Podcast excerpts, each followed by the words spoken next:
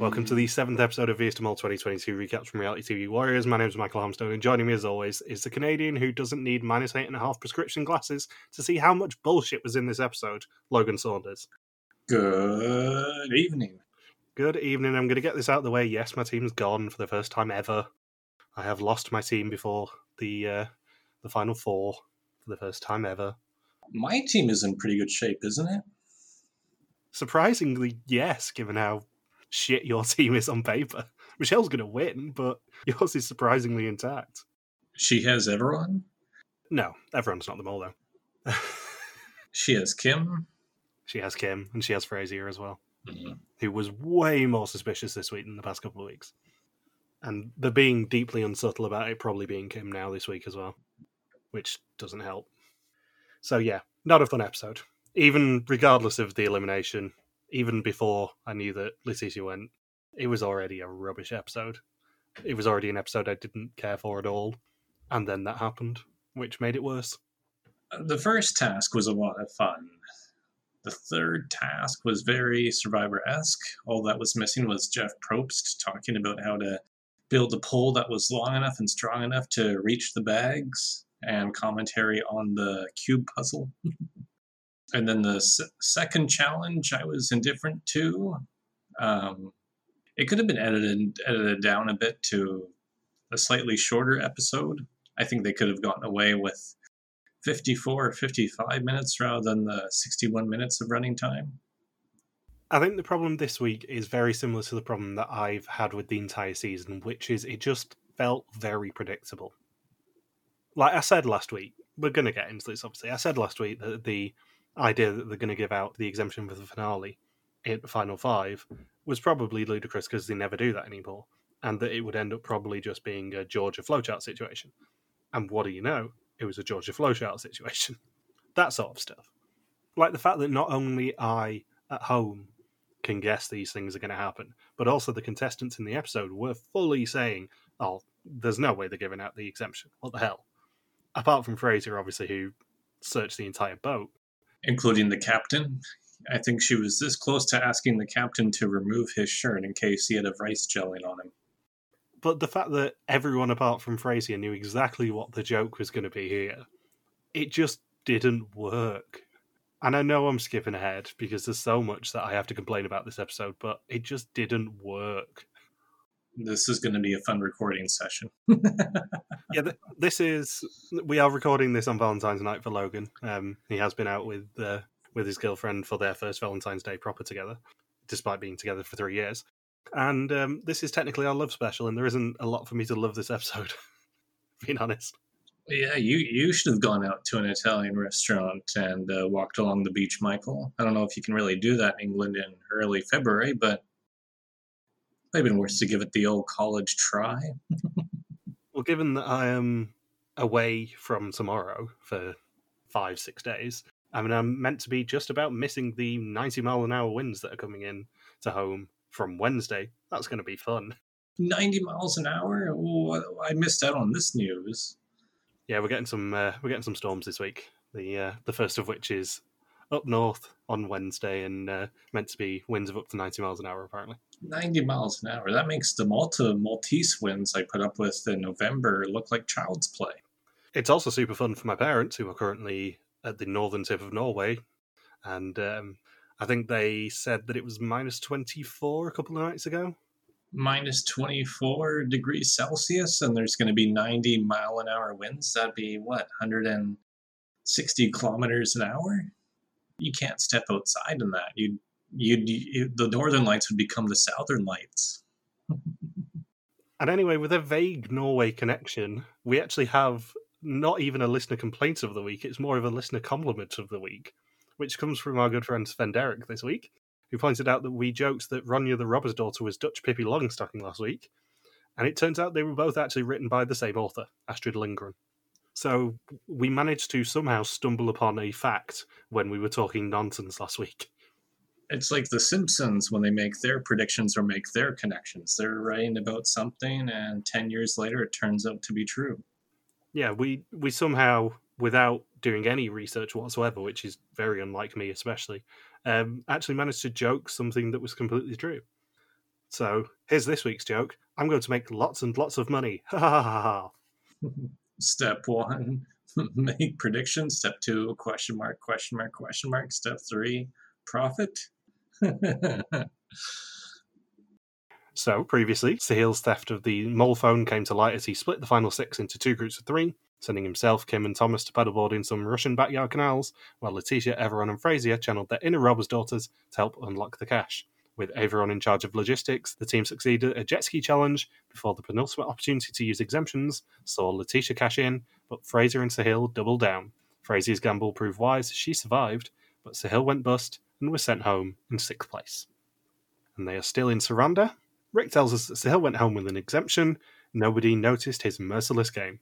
Everyone who suspected him must now renew their suspicions. I think if I was in Saranda, I'd want to wear a sarong so I could say I'm wearing a sarong in Saranda with somebody named Rhonda.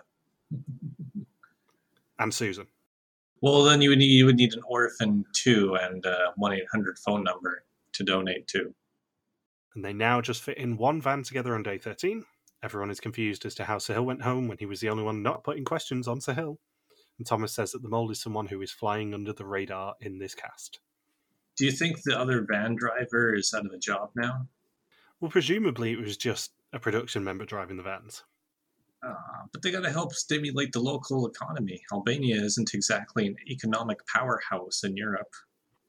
Yeah, but as we saw a few weeks ago, even with stuff like hanging people upside down out of uh, decommissioned nuclear bunkers, they sure as hell bring in their own people rather than trusting locals. This show is good for tourism and not necessarily for the local economy immediately. I don't know. I, if I could trust somebody, it would be somebody who is Albanian. This episode's weird already. Well, I have very little notes, so I got to fill up our usual allotted time with as much nonsense as possible, even more so than usual. And on the subject of trusting, I swear that the gap between trust and nobody gets longer every single week. I want to time it one of these weeks because it, it feels like they are extending it every single week. Well, with Vidim, it's always a running time of sixty-one minutes, right? And in this episode, they didn't exactly have too much material to work with in the editing room. I think by the finale, it's going to be trust. Nobody. You do realize I'm going to add like a good ten more seconds of gap between that. yeah, yeah he, he, they need to have Horace juggling uh, in between trust and nobody. Uh, have somebody dance across the screen, or just different different graphics. Maybe they cut away to Antoine Dodson for, for half a second. Anything they can do to, to fill the gap between trust and nobody. Maybe next season they should just employ us to pick our favourite clips each week of what can go in the gap between the trust and nobody. Because I, for one, would love to hear, for example, trust. It is a kink. Nobody. Or uh, Manuela's confessional. Just just throw that in there. Or literally any out-of-context clip of Michelle Postenovan. Like, I just want to hear that in the gap. I want the woman to be chi and the man to be hung. Exactly. That's the sort of thing we're talking about. After four hundred twenty-four episodes, we have a big bank of these clips. Vidim producers, you know where we are. Call us. We will happily lend you some of these clips. I mean, for a finale, I would love a face cream montage in there. Just put in the entire, like, three minutes of face cream montages that I've done in the past for Amazing Race. Like, just extend it. Have the family photo of everyone start looking at their watches and stuff. I have no problem with any of this. Or why could they, what they could put on screen is the V C R, is the V C R tracking, uh, the tracking graph that you have when you're when you're trying to get rid of the the fuzz or the snow on a on a V H S tape. Just have the tracking monitor appear on screen, and then Horace says nobody at the end. Nobody. Or alternatively, revolutionary idea, just put a trailer for um, the upcoming season of uh, België in there, because that's what we're actually looking forward to now. I'm looking forward to actually winning our pool for once. You're not going to win. Michelle's going to win, I'm afraid. As much as, obviously, I don't want Michelle to win because she'll be insufferable. She's going to win, I'm afraid. Anyway, so Thomas says there was no greater shock than Sahil getting the red screen. No greater shock ever. I thought Stephen Bradbury winning a gold medal in short track speed skating was a greater shock, but apparently not. It was Sahil getting executed at the final six of V is the Mole. And he says the mole has flown under the radar. Yeah. Do you think that is true? Uh, I think people have been suspecting the mole, just nobody picked the mole as their first choice. I, I just don't. Ex- I don't think anybody's going to have a heart attack and pass out at the masquerade ball and require medical attention when they find out who the mole is. I think the mole has not necessarily been under the radar, but this season has had a bit of a problem if the rumours are true. And what I mean by that is, I can't even remember whether I've mentioned this on the podcast before, but when the live stream happened for episode one, there was a promo picture that was the mask that you see on the notes. And there was a theory that the mole's eyes were behind the mask. And it got matched up to two different people, depending on, on who you asked. One of them was Leticia, one of them was Kim. And I don't know if it is true or not. If it is, then it is the worst clue that they've done since the infamous one after episode two of, of the Dominican Republic one, where they just absolutely screwed the audience and made it so obvious who it was.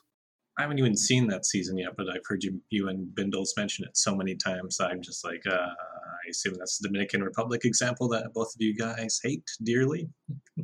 Yeah, because the problem is, when you're going into a, a mole season, you want to be surprised. I always say, and it's perfect that I'm mentioning this this week when my team go, but I always say that I do not mind being wrong on who the mole is, as long as it works in your head, as long as it's a pleasant surprise.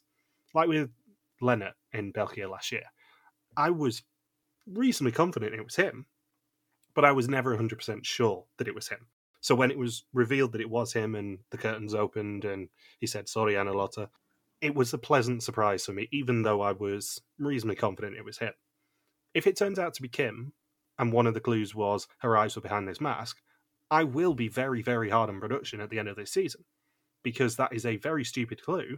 They know what sort of clue not to do, and if they've done it again, then that is something that they are going to absolutely get called out for at the end of the season by me. Yeah, nobody wants you to have a hard-on for production. No, and I am very rough with certain elements of production for any show we cover, because a lot of these shows can do better. België, not necessarily so much, because that's always amazing, but I want these shows to do so much better. And they said after that stupid clue happened with Dominican Republic that they would never do something as stupid as that again. And if they have done something as stupid as that again, they're going to get called out for it because it's bullshit and they've not learned the lesson. And my worry is, this week, there is the sort of thing that they do to then point at that sort of clue in this episode. Because skipping ahead slightly, when Kim shows off that note after everyone asks her about it, when she shows it off, she puts her eye through the hole that she's created in that note. And that is really suspicious. That is the sort of thing that they put in an end-of-season montage and go, oh, look, Kim was hinting at this, and her eyes being behind the mask of the two hundred fifty euro note. And it's like, seriously, guys, don't make that such an obvious clue if it is a clue. So, yeah, prepare yourself for three weeks' time, because I might be a bit grouchy about it if it is Kim who's the mole. And also, I just don't want Michelle to win, I'll be honest. I would much rather you win, because it's more entertaining for me if Michelle loses horribly. So let's herd some sheep. Oh no, goat. Goats. We can't say sheep. I just lost us fifteen euros from this podcast. Shit. I'm going to fine you fifty euros every time you say the word sheep on this podcast. I wish they would have found a funnier word to substitute sheep for. Like, I don't know, refer to them as condoms or, um, I don't know, what's, a, what's another funny word? Pickle weasel? Just say, oh, herd the pickle weasels.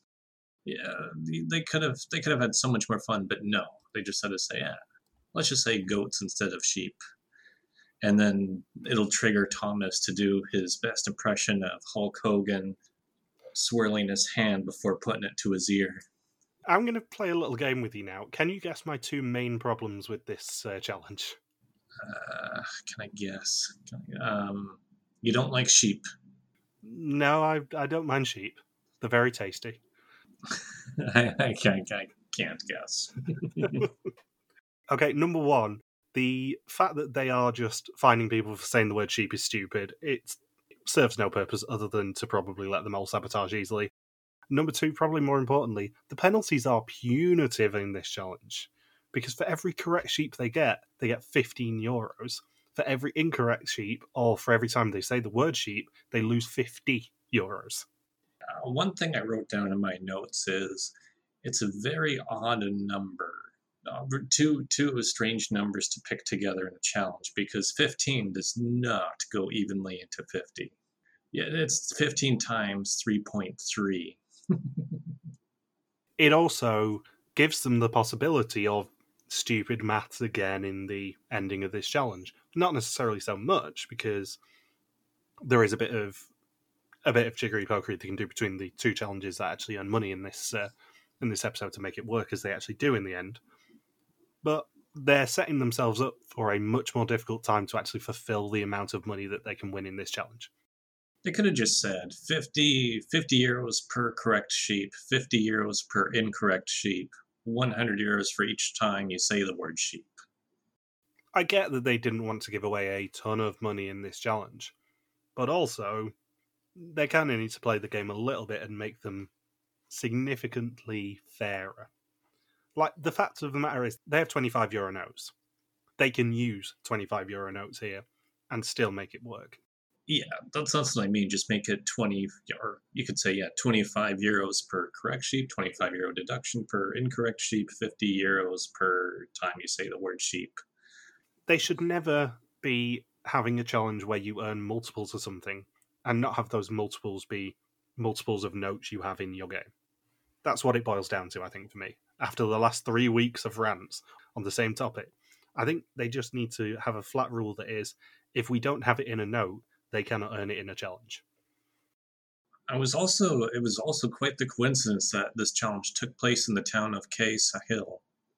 It's Ksamil, Samil, whatever will be, will be.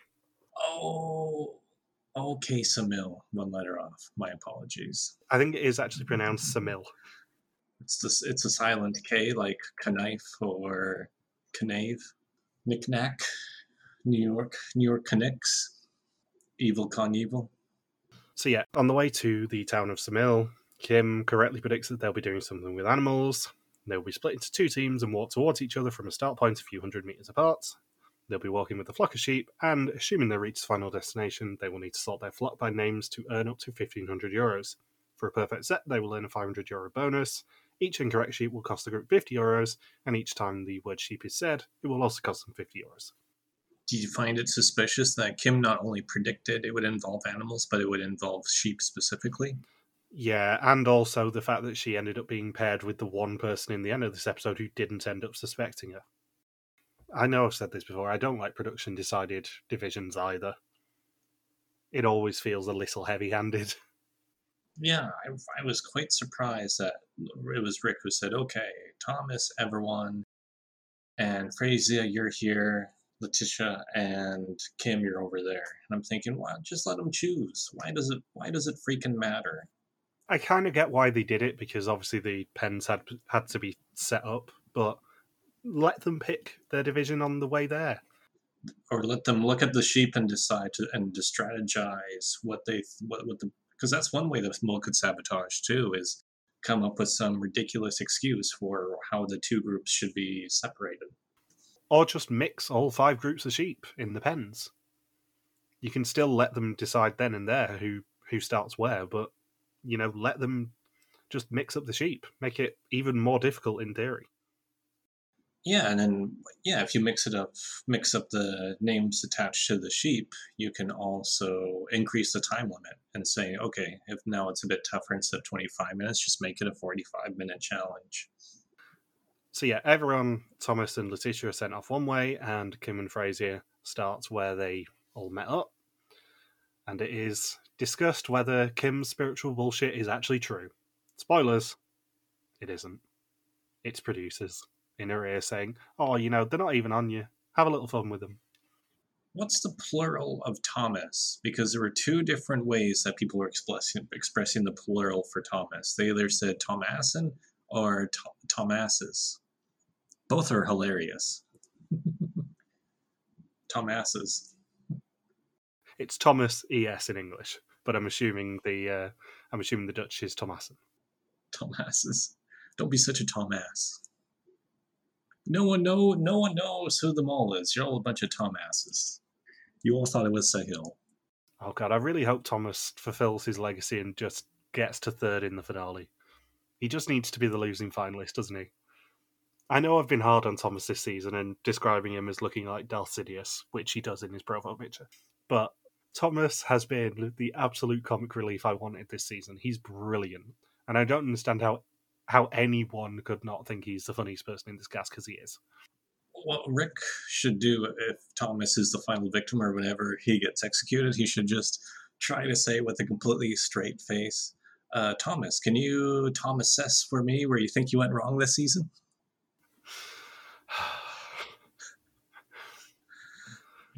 So Frazier accidentally lets the sheep go and Kim herds another group through. Kim uses a dress as a pair of directional flags and they all go back in the pen. The flocks then cross over and it all goes as badly as you'd expect. Yeah, Kim wasn't exactly wearing ideal sh- uh, sheep herding clothing. She was using her skirt like a matador, like a mat, like a matador red blanket. She was using her skirt like a pair of flags when you're trying to trying to um, herd a, a flock of ducks. Traffic, redirect traffic this way. Marilyn Monroe really missed out on what to do with her skirt. They place the Averon sheep in Thomas's pen and the Kim sheep in Frazier's pen as the other pens are full. Kim and Frazier decide to bring over the Leticia ones. They bring over the Fraziers and then decide that if the sheep are wrong, just throw them out the pen. It doesn't matter. And then Frazier also costs them another fifty euros after Kim did it first by saying the word sheep. And I have to say, they missed the obvious tactic for this challenge. There is a really easy way to win it. And it's a logic puzzle more than anything. Assuming there were three pens on each side, which there probably were, then you use the other pen as a spare. You move all of the sheep at the same time into that spare pen. You then filter out whoever the uh, the sheep you want to move are, and only move those ones over. Move those to the correct pen, do the same, bring another load of sheep over, mix them up, shift them over as necessary, and just do it that way. And then at the end, you herd all the sheep out you don't need, if you're not going to go for the full fifteen hundred euros. It seemed like they gave up a lot faster than they usually do, where they say, oh, who cares? Just throw them all to the pen. They didn't, they weren't really keen on planning out this whole challenge from start to finish. They took over half of the time to actually move sheep. Maybe the challenge was just, was just too difficult to do in twenty-five minutes, realistically, regardless if there was any mole sabotaging or not. If, if I mean, animals are unpredictable. If the sheep aren't going to do what you want, even though you're trying to use your best techniques, the mole doesn't really have to tilt the table much, and you're going to be screwed within those twenty-five minutes. I mean, obviously on the surface this challenge is fun because it's animals and people can never control them, but I just didn't like this challenge. Yeah, I I just thought it was a fun... It's one of those challenges where I feel like no matter if they win or lose, everyone's still going to have a good time. It's one of those rare challenges where at the end of it, if they lose a few hundred euros, they've earned so much money in this, this season compared to seasons past that they don't seem too torn up over losing a few hundred euros. Yeah, I, I'm never a big fan of challenges that just feel too difficult for the team to win money in. If they lose because of their own volition, then that's absolutely fine. But it just feels too difficult for them to even win anything in this challenge. I must say, there was a tunnel vision moment with everyone this episode, or this this challenge, where he went out of his way to be really energetic and was really frantic, and everyone else was calling him out on it, tell, on it, telling him to calm down. Didn't even notice that, I'll be honest, because I am not tunnel visioned on him at all. Yeah, I actually I wrote that down in my notes, saying everyone is being too energetic and making the sheep frantic. He has to calm down. And then and then everyone else is saying, ever, poor choice of words, no one's going to know who I'm referring to. The other, the other, the other candidates. This is the curse of what you did earlier this season. You've ruined it for yourself. Yeah. The other candidates tell everyone, hey, you have to calm down or else the sheep aren't going to listen to you. So everyone told everyone that everyone was being too frantic. Yes. Right. Just so we're abundantly clear on that. And there were some fun moments with uh, with Frazier saying, oh, the sheep are being really uncooperative here. They're just doing whatever they want to do. They're free spirits. They're, they really are acting like Kim sheep. there was a really suspicious thing from both Kim and Frazier at the end of this challenge where they just decide to throw all of theirs in a pen. So at least they got something, not realising that the penalty for a wrong one is way steeper than the benefit for a right one. Yeah, I, when that was happening, I was thinking, did I, was there a, was there a translation issue? Was it fifteen and fifteen and fifteen fifties? Was, because I had my notes thinking, wasn't it fifteen, you earn fifteen and you lose fifty? You you earn one five, you lose five zero? Then Kim and Frazier said, ah, you know, just put them all in the pen. I, from what we visually could tell, there were a lot more Kim sheep in the Kim pen. And I think they did the same with the other group too, saying, "Oh yeah, there's a lot, there's a lot more correct ones." But I'm thinking, there's a difference between there being a lot more correct versus incorrect, and it being a three and a third to one ratio of it being correct to incorrect. Yeah, it just stank that, to be perfectly honest. So Rick tells them that twenty-nine of the one hundred sheep were in the right pen, but nineteen of them were wrong, meaning that five hundred fifteen euros is deducted from the pot. But they also said the word sheep six times for a total of minus eight hundred fifteen of two thousand euros for the challenge. And it was also a twenty-five euro penalty if you stepped in gum and a ten euro penalty if you sneezed during the challenge. So then they lost another two hundred. Uh, but overall, I, I, th- I thought it was a funny thing, especially with how Thomas was reacting. Like, oh, what's the word you just said? And did his whole Hulk Hogan thing. I just thought it was a... I, I personally...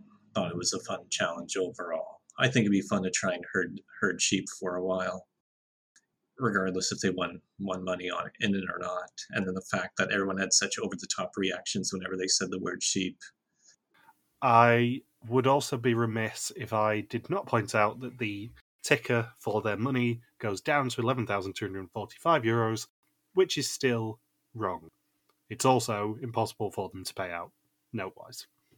It should still be eleven thousand three hundred forty-five because of their incorrect call last week.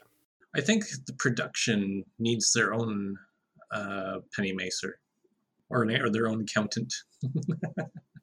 Production needs me. That's what it boils down to. Production needs me to just turn around to them and go, no, that's wrong. Seriously, guys, do some maths. It's wrong. Because I know I, I did say this last week. I wasn't the only person to spot it.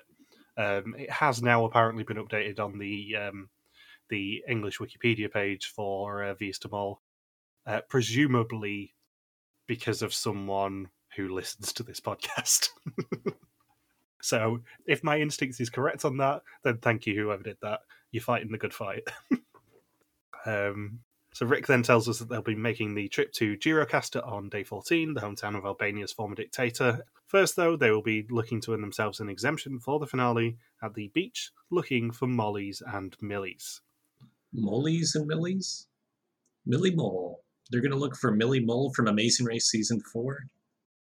I don't have much to say about this challenge other than I don't know if there was much of a purpose to have each contestant go up to Rick one by one, other than the only thing I can think of is that maybe right then the contestant would be looking around to see where the mole was, and they just didn't bother mentioning that on air. If somebody was just going to look around to all the huts and think, hmm, if I've seen enough past seasons of Vidum, the mole could be hiding underneath one of the huts. So maybe that was another another thing to throw off the trail, because it ends the season pretty quickly if everyone knows exactly how to spot the mole in a Meet the Mole challenge. Yeah, the problem for me, and obviously I love Meet the Mole challenges. This is technically a Meet the Mole challenge, and it's the first proper one we've had since since George's Flowchart challenge. The problem is they're doing exactly the same joke as they did last time. Everyone is so aware of what they did in Georgia because it is such a big moment in the season. Other than the, the we're not in Kiev friend moment, it's probably the big moment of um, of the Georgia season, in terms of stuff that people will remember, especially if you're rewatching seasons before you go on them all. The problem is they're reusing the same joke. And just like I said in the recap for Georgia episode one when we did that in Historians last year, it's a brilliant twist to do the we're not in Kiev friend moment, but it hits differently on a rewatch when you know it's coming. In exactly the same way, this episode, this twist is not as fun on a rewatch because you know what the punchline's going to be, because this is essentially a rewatch of that challenge. It's just, here's some money to distract you, whilst also the mole sneaks behind you. That's less fun to me. Is did this did the person who wrote Pippi Longstocking and what was the Dutch story? Uh, Ronja the Robber's Daughter. Yeah, so the pers- same person did Pippi Longstocking, Ronja the Robber's Daughter. Did that person also write Molly's and Millie's? I can't find anything on Google about Molly's and Millie's. And I want this to be the listener correction next week. Someone tell me where this comes from. Is it a uniquely Dutch thing that we just don't understand? Because I've never heard of it. Is it a Dutch version? Is it a Dutch version of the pop group Milli Vanilli? I did a quick Google when I watched this episode yesterday. I have no idea what the story behind Molly's and Millie's is. And it feels like a cultural thing that we just are not getting.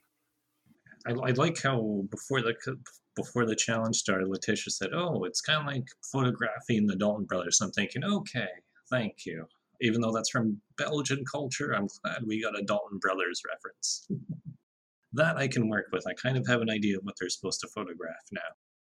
So with this challenge, if you're excellent at Pokemon Snap, you're probably going to photograph the Mollies, the, the Mollies and Millies quite accurately. Because you're in a fixed path by the boat, and you only have six pictures to work with. Submit your six best to Professor Oak, and you get, and he gives you euros in exchange. In the same way that the first challenge felt very much like it was just rigged for the uh, for the team to lose money, this one felt like it was rigged for the team to win a lot of money. It felt like they essentially just wanted to make that first challenge pointless. I wish the crook was somebody. Imagine if there was a crook on the beach and then an actual crook who broke out of prison, but nobody catches on because it's part of the challenge. I will applaud production for one thing in this challenge, and that is not making the crook a former mole. Because for the love of God, they would have loved to do that two years ago. Yeah, it's just Rob. It's Rob in disguise. It absolutely would be Rob, wouldn't it? Rob hasn't reappeared yet. Why does the crook have a have a guitar in his hand? Or a ukulele? Why is the crook wearing a Stetson? And and Kim Kim flirts with a lot of the with a lot of the Millies. The the men are Millies, right? And the women are Mollies? I would assume so, yeah. Which is kind of funny because I don't know about how it is in England, but in Canada, I would say ninety-nine percent of the time, Molly and Millie would both be names of of women, unless you're talking about the pop group Milli Vanilli. Yeah, I would say so. The only male Millie that I... It's very hard to say male Millie. The only male Millie that I know of was on Hell's Kitchen. So Rick tells them individually that uh, they can use the next assignment as an exemption for the finale. They will be on a boat and have to photograph six Mollies or Millies. Each one's worth fifty euros of the pot. However, if they photograph the thief, then the photo is worth nothing. And I even have this note right here, so it's not an exemption for the finale then. It's the Georgia flowchart all over again, which is what I said last week. And they can only take six photos, and a Molly or Millie is someone wearing a stripy bathing suit, apparently. Kim says she's very short-sighted. Her prescription is minus eight and a half, which is, you know, getting up to legal blindness. And the thief is wearing a striped bathing suit as well, but yellow rather than blue and white. And even after watching this challenge once through, I'm still none the wiser about where Molly and Millie come from. Averon says he loves to photograph for Instagram and stuff, so he's very excited to use a D S L R rather than a shitty camera for once. And he takes a picture of a guy in a striped t-shirt, as well as the thief. And then Frazier describes it as being like, "Where's Wally?" The locals keep waving at her, so she searches for an exemption for the finale, including searching the boat driver. Yeah, and so she said it was, "Where is Wally?" And then not only was she searching Mollies and Millies, but she was searching the captain's Willie. It's like she mistook what show she was on and thought she was on The Masked Singer and just started chanting at someone, "Take it off, take it off, take it off." Yeah, she conducted, I think it was the first strip search conducted on the mole. No, you cannot do Olche like that. Do you not remember Olche oh, strip yeah. searching people? With... She groped Ruben. Yeah, that wouldn't go over too well in twenty twenty-two. Thomas takes a picture with the edge of the boat in, as well as another with the thief in. Leticia says that the mole will be on a boat or somewhere on the beach, and she also thinks she recognised her mole walking past the thief on the beach. And then as soon as she said that, you know what I wrote in my notes? I wrote down, as soon as Leticia said, I think I recognize my mole in a Millie or Molly suit, I wrote down, Leticia will be executed this episode. That's what I wrote down right away. I I was thinking about the the pull decision and the switch decision that I made about whether to go for um, Leticia or Kim, and I'm probably going to have made the wrong choice there now. I was thinking about that on Saturday before the episode even aired, and I'm like, I just have a bad gut feeling for Leticia this week. I don't know why, but I have a really bad gut feeling. So I went into this episode being like, yeah, I'm probably going to lose my team here. And when it happened, I'm like, mm, yeah, I'm not surprised. I'm disappointed, but I'm not surprised. These things happen. And at the end of it, Rick says, lucky for you guys, you are better at shooting photographs than you are at herding sheep. Yes, they got seventeen correct photos, but also a thief, meaning that they earned eight hundred fifty euros of fifteen hundred for the challenge. He hands them thirty-five euros as that's the balance of the two challenges, meaning thirty-five euros of thirty-five hundred for the episode, and twelve thousand one hundred ninety-five of forty-seven thousand five hundred forty for the season so far, plus two hundred fifty euros that Kim hoarded. And then Frazier is very confused because she said, how did we earn that much when I really sucked up the challenge and only took two pictures? And then everyone took a picture of the crook, so he, lo- he lost money for the pot. I think everyone pretty much took a picture with the uh, with the crook in it. Maybe one person didn't, but pretty much everyone did, I think. So I don't think, sadly, you can read much into that. And we go from crooks to crooked streets. And he tells them that if they paid attention, they could have all had an exemption for the finale. I have a, a thought on that in a minute, but but they literally missed the boats, as the mole was in sight and sailed right past them. It's the Georgia flowchart all over again, and I did call that. And apparently you can see a boat in the background of a lot of shots in this episode. I wonder if they were wearing their flippy floppies. I'm on a boat. So yeah, my thought on Rick saying they could have all had an exemption for the finale. That's not how it works, Rick. Someone still had to go home in this episode.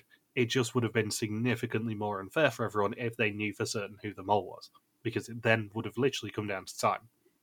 There was no structural way for everyone to get through the next two episodes. Someone has to go home every single episode this season. So it's no good them saying, oh yeah, you could have all had an exemption for the finale, because that's not how it works. And we get yet another scene about Kim hoarding the money because Thomas wants them all to count the money together. And we get a confessional from Kim saying, ah, with the two hundred fifty euros, I accidentally swam with it, I folded my bra, and I folded it a thousand other times. There was even a hole in it. Yeah, and then she looks through the hole, potentially referencing that clue that I talked about at the start of the episode. Mark my words, if that is a clue, three weeks' time I'm going to be very angry. I'm going to be very excited because I'll be on on holiday the next day, but I'm going to be very, very angry. Uh, so they head inland to Gjirokastër on day fourteen, and I was under the impression until this episode that Gjirokastër was either a wizard who specialises in Greek kebabs or Italian cycling races. I thought it was the Albanian sister site for Zencastr. It is. And at breakfast, everyone speculates why Averon has not joined them. He's just bad at timekeeping, and we find out that Leticia now has the phone. If he can't keep time, then why is he the penny macer? He can't keep time, he just can keep money. But time is money. It's a syllogism. Rick meets them all at the Gjirokastër Castle, as we see on the screen, which is a tongue twister. It's actually called the Gjirokastër Fortress. He does his test speech in front of them. The test will be a battle between them all. They will start the test at the same time, but along the way there are three mini-challenges to complete. Next to each table is either a question mark, nothing, plus one minute, plus two minutes, or plus three minutes. In the event of a tie, whoever is slowest will go home. I wish they would have had one table set up with a pizza. It's like, you can have this one, question mark, plus one minute, plus two minutes, plus three minutes, and a pizza. And he also asks about Frazier's exemption, and she plays it, therefore sitting out this assignment. It is now time for the test. twenty questions on the identity and actions of the mole. Whoever knows least goes home, except for the mole who can never go home. Frazier has an exemption to play, and it must be played this week, meaning that she is not taking this test. It was odd the way Rick asked, because he asked her as if she had a choice. Yeah, she could have played it for someone else in theory. I guess so, if she was that certain. Imagine if she played it for someone else and then went home. She'd feel like a Thomas. Is this just going to be a thing now? Uh, we'll see next week. And it also explains the scene that I didn't mention last week, because I assumed that if an exemption for the finale was won, that it would be Frazier who won it. Um, we did see a scene in the Next Time trailer of everyone apart from Frazier running up the the hill at the at the fortress, so this explains it. The first mini-challenge is assembling a pole to grab a hanging bag. Thomas takes a fall. Averon grabs a few bags just to be sure. Thomas brute forces it and whacks the bags from the hooks. And then Kim settles for one bag and runs to the second challenge. Second challenge is to use a catapult to break bottles. They each have to hit three green bottles off the wall to be able to move to the third stage. And Leticia even reminds us that the last time she used a catapult was on the beach, and she was rubbish with it. Having said that, she hits her first bottle pretty damn quickly. Kim then runs out of ammunition and has to grab another bag. Leticia works out the tactic, but runs out of ammunition as well, as does Thomas. Thomas's top pole is loose and keeps falling off. And then Kim gets two bottles and runs out of ammunition again, and nobody lends her any. Everyone gets down to one bottle, and then Thomas, of all people, hits his bottle first. The third challenge is a classic Survivor puzzle challenge to build a cube from puzzle pieces. All three challenges were taken straight from the American version of Survivor. They had to build a pole that was long enough and strong enough to retrieve a bag. Then they had slingshots to break bottles, and then they had to solve the cube puzzle. All that was missing was hiring Jeff Probst temporarily to do commentary on the whole thing. Yeah, and none of them are very interesting to talk about, to be perfectly honest. The interesting thing to me is the fact that nobody seems to know how Tetris works. Yeah, Tetris isn't a cube. Yeah, this puzzle is not anything like Tetris. And in fact, if you're playing Tetris like trying to build up a cube, you're doing it wrong. You're supposed to remove lines, not increase them. Yeah, if you're... If... No no wonder they were so bad at this. Yeah, Kim and Averon both compare it to Tetris, probably showing both of their respective ages, to be fair, because they're quite similar in age, I think. But Averon says he loves Tetris, so gets it all under control. Even though, you know, Tetris skills, zero comparable skills here. One thing I would like to note is that Leticia and Thomas nearly thirteen dead and drive each other by nearly killing each other with the poles when they were trying to grab the bags at the same time. There did seem to be a bit of a lax attitude to health and safety, to be fair, given how vulnerable they were when the poles started falling off each other, and also the fact that nobody was wearing goggles or anything when they were shooting those catapults. Literally anything could have happened. I don't know whether it's kind of the the afterthought of the pandemic and me going, oh, they should be thinking about safety a little bit more here, but they're putting rubber very near their eyes with ball bearings. With people who are very inexperienced. Yeah, with people who are very inexperienced. And also Thomas, of all people. The dude's a klutz. He fell over on a flat ground at the start of this challenge. And this is one of the longest Vidim challenges we've seen in quite a long time. Do you think it matters at all where the mole was here? There's no money involved, right? I was thinking the only thing that the mole might want to do is they might want the question mark envelope, so that if somebody else were to have the question mark envelope and they want to test out their mole and the mole gets a green screen, then it might expose that person and become more of a suspect. But otherwise, I don't think it really matters too much. I think another thing I have a little problem with this episode is the fact that the mole really doesn't have much impact. Because if you think about the challenges this episode, you have the sheep slash goat one, where the mole has at least a little bit of an impact and probably a little bit too much of an easy ride there. You have the second challenge where the mole is completely alone and just gets to sneak past people and probably earns like one hundred, one hundred fifty euros at most for the group, but no one ever knows the breakdown on that. And then you have the third challenge where it's ultimately irrelevant what the mole does. Well... Essentially, how I classify mole challenges is you have two categories. One are challenges that you earn for the pot or lose from the pot. and that the mole tries to actively sabotage. And then your second type of challenges are the, the twist challenges, such as Meet the Mole, or the trick ones with the suitcase exchange, or ones that where it's just an exemption up for grabs, which you see more so in the American version. So those are really the two types of challenges you have, and two out of three challenges in this episode were essentially twist challenges where either there's no money up for grabs or the, the money doesn't really have anything to do with it. Like the mole's only goal in the second challenge was to be was to be in that boat. I don't think the focus for the mole there was to try and sabotage anything. And then this third challenge, there's not a single euro up for grabs here. I think the best position for the mole in this challenge is to do badly, and is to try and bait them into being the person who they, um, who the question mark user then asks to see the screen of, because the mole's going to be safe regardless. So if the mole adds three minutes to their time, the mole doesn't care, and that's the obvious position and obvious person to choose, because you go, well, in the event of a tie, they're going to lose anyway, which was Thomas's tactic. Yeah, he and Thomas played it correctly here. He picked the ball. He said, well, I'm only going to choose... The only reason I'm choosing Leticia is because there's a tie. She goes home instead of me. She's going to be... She Her time... She's... If we if we tied, as long as I did it uh, less than two minutes slower than she did, then I'm safe. Do you like this twist? I don't mind it as a one-off thing. I don't think it's a twist I want to see repeated frequently, but it's we've seen, even last season, we've seen far worse twists than this. And and I was thinking, hmm, somebody somebody else could have had the question mark envelope or willingly choose it and and play it horribly wrong. Because then you have to figure out, oh, do I just go for the person who has the plus two minute time penalty, so they go home in a tie if I happen to have the worst score too, or do I pick the person who I think is the mole, but then I'm exposing who my suspect is to everyone else? So I liked how there were a few different routes that one could take with this. And then Thomas's route was, I just want to make sure I survive this specific round. I don't care if I tilt my hand at all, or if I don't find out any information in the process. I think it's very interesting that there is such a Georgia vibe this week in terms of them actively stealing the the flowchart challenge.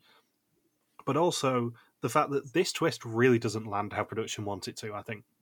I don't think for a second that production want, want that twist to play out in the way that it does, with the first person screen being instant red and just sending them out. I mean, the ideal shock reaction is Letitia's safe. They type in Thomas's name and Thomas goes home, and it turns into consecutive weeks of big blunders where Sahil doesn't play his exemption, and then Thomas goes home and he could have been safe. Exactly. It goes back to something that we've said a couple of times this season, which is their silly mistake with putting so many exemptions in the game derailed all of their plans this season.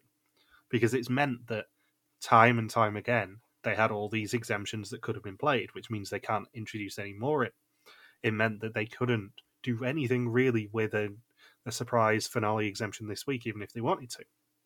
But with this twist, it ruins it because it means that there is a chance that nobody picks the question mark.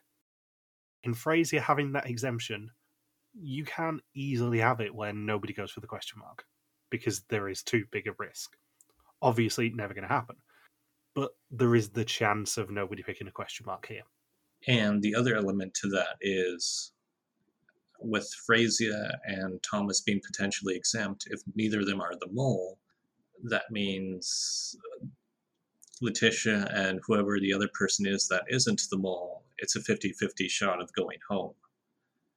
Yeah, and assuming that if Leticia didn't play her exemption last week, assuming that she didn't lose to Sahil last week, she could have also had an exemption.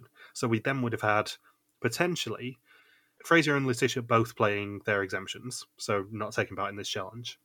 You then would have had Thomas still winning the challenge because it would have just been those three.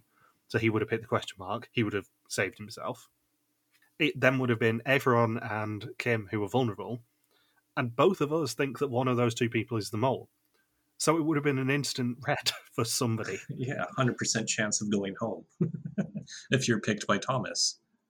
going back to what I said at the start of the episode, something we joked about last week could have genuinely happened because of their lack of foresight this season. And I don't want to rag on this season too much because it's been significantly better than Czechia was, and significantly better than China was, and significantly better than Colombia was. But for the love of God, they need to think about things. What if the really crazy scenario is if Sahil survived the last execution, Leticia didn't use her exemption, Leticia, Sahil, and Frazier were all safe from this, Thomas wins the challenge, and the mole is the only one who could be picked. Then Thomas would have gone home. Then Thomas goes home by default. That would have... It's like, what's the point of the dilemma? Thomas has only one person to pick. What's the point? There's no dilemma. They dodged a massive bullet by Sahil going home last week and by Leticia playing her exemption last week.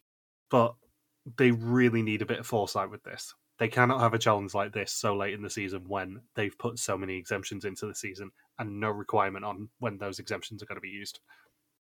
Because they force the exemptions to be used by this week. And in doing that and then coupling it with this twist, you are having a recipe for disaster there. Yeah, fifty-fifty odds of Leticia potentially going home this week. That's a, that's a bit extreme for Final Five.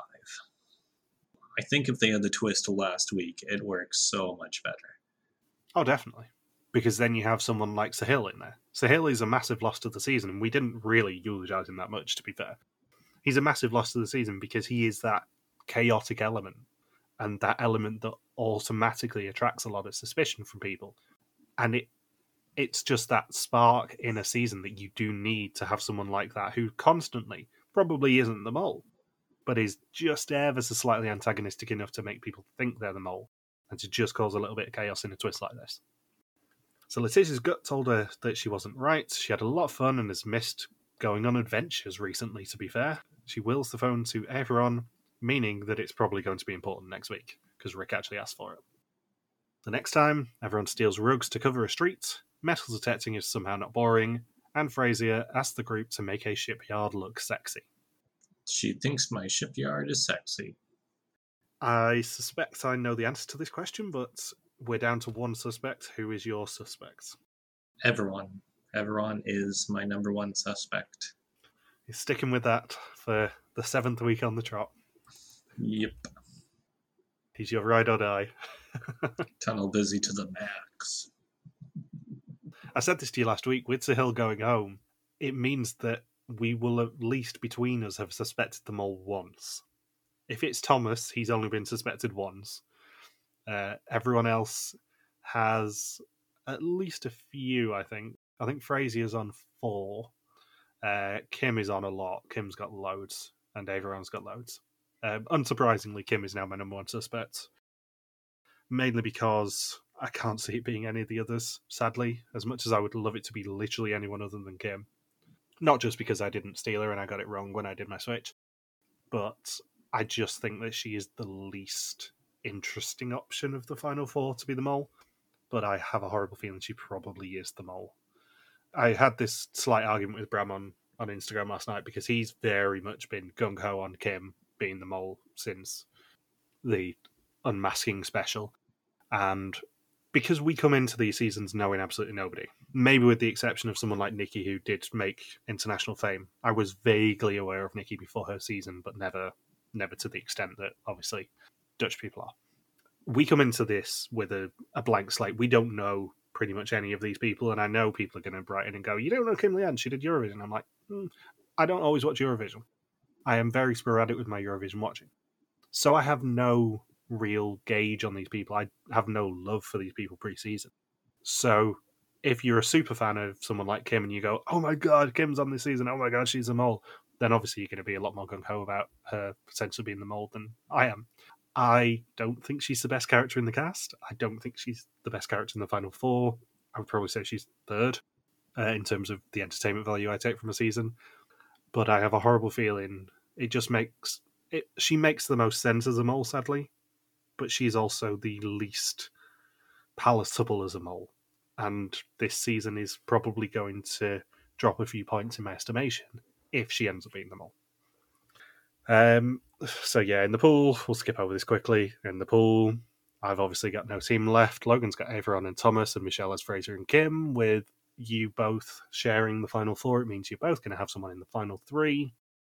And it means that, given that no switches were used, someone made a very bad decision this week. And it wasn't me for once. In First Suspicions, it's an absolute bloodbath. Matt, Michelle, and I all had Leticia as number one. April Bride fifteen had her at number ten, and Tessa had her at number nine. That now leaves twelve people with their First Suspicions. Natalia is leading the way with fourteen points, and the lowest possible is ten. Logan is now in the lead out of the three of us with eighteen points, given that Michelle and I did a very bad prediction this week. Then me on twenty-two and Michelle on twenty-five. In the event that Averon is the mole, then you would be the leader of the three of us, given you had him as the lowest. I had Fraser and Thomas as lowest, and Michelle had Kim the lowest. Kim is on two point one two out of four, with Fraser on two point three five, Averon on two point six five, and Thomas on two point eight eight. Kim jumps up to two point oh five, including the three of us. Fraser two point three oh, Averon slightly drops, and Thomas drops to three. In the Netherlands, suspects, Kim is on thirty-five percent plus four from last week, then Fraser at thirty percent plus six, Averon at twenty-three plus six, and Thomas at twelve plus two. Now, we did reference it last week. Um, we have a little bit of Belgian news, in that on Saturday, a trailer for Play four appeared with Papaver Gjirokastër parachuting into a scene. The parachute had the letter X on it for Season ten, and the coordinates on the screen led to Lanzarote, and actually leads to a place called La Casa Sola, which looks like a field with a building in the middle of it with a green door. And then on Sunday, they confirmed, thanks to Gilles, that they are island hopping around the Canary Islands. Oh, they're doing the Canaries? Awesome. I didn't realise you'd missed this news. Yeah, they're doing the Canary Islands. We've no more news than that, and hopefully we won't for a couple more weeks for reasons that you are well aware of. But yeah, they have officially confirmed that they are at least starting in Lanzarote, and they will be island hopping around the Canaries. Sadly, this does break the um, the Dutch and Belgian mole streak of brand new countries or brand new areas, because um, a German season went to the Canary Islands. But it's not been visited for a long while on uh, on moles. Do you want to eulogise Leticia as our final thing today? Uh, she gave, she gave, great grave. She executed, and now she's in a grave. Uh, she gave great confessionals. She was a fun narrator, and she shall be missed. And it was fun for you to suspect her for so long, only to have her go home a couple weeks before the final round. Well, I, I was thinking about this yesterday, obviously, after I knew the result, because it's deeply ironic that every single season that we have done one of these pools, I have lost someone when fifth place goes home. Because it, it happened in Vidum twenty with Leonie. It happened in Renaissance when we had the double whammy of Patrick and Ron. It happened in Czechia with uh, Mariah. And now it happens with Leticia in Albania. But also, it's becoming a horrible pattern that I am a sucker for an overly suspicious redhead who goes home in fifth place after the first week of these episodes. It has happened twice on the trot now, with Mariah and with Leticia. Both my number one suspects, both went home in fifth place. Don't suspect redheads anymore, Michael. That's your uh, that's your kryptonite. I'm ginger blind. What could I say? It's not fair. But I didn't make these connections until I was thinking about it yesterday. I think I might have referenced the fact that I always lose someone when fifth goes home in um, in Czechia last year. But I'd forgotten about that. And then I remembered yesterday that that always happens. And then I remembered that Mariah was my number one suspect last year. And I'm like, for the love of God, I'm just a sucker for an overly suspicious redhead. It's your mole hunting disease. It's gingivitis. So you can also do the Bullet Spell Suspect list each week, run by the wonderful Daniel Peake at the link in our description, which should be down below by now. Have you got any final thoughts? Uh, no. All I know is I liked the episode more than you did. I thought two out of three challenges being twist challenges was a bit excessive. I wish it was spread over two episodes to have one odd challenge this week, then one odd challenge next week, but hopefully it means next week is a really, really good episode. Yeah, I'm aware that I've been a bit of a grumpy bastard today, but they just hit on a lot of my pain points in this episode. The stuff that I have been moaning about for weeks, and the fact that they still haven't fixed the money is annoying. And obviously the fact that I lose my team isn't ever a pleasant episode for me. It does tend to happen more often than not. But yeah, it's never fun when I lose a team member. It's never fun when I lose my last team member. And uh, this episode wasn't particularly fun. Logan loved it, appropriately for Valentine's. Me, not so much, as a cold, heartless bastard. That's a story of, in and of itself. It is. So, thank you for listening to our Vista Mall twenty twenty-two recap. We'll be back next week to continue the hunt for the new small in Albania. Don't forget, you can contact us on Twitter, Facebook, YouTube, or Instagram, where we are R T V Warriors, or you can email us at contact at r t v warriors dot com. Logan's on Twitter at LogsQuarky, and I'm O J Holmstone. Thank you as always to Marika for the subtitles. We'll see you next week to hopefully discover our final three. And in the words of Snoop Dogg from this week's Super Bowl halftime show, peace out till the next flavoring. I want the guy to be hung.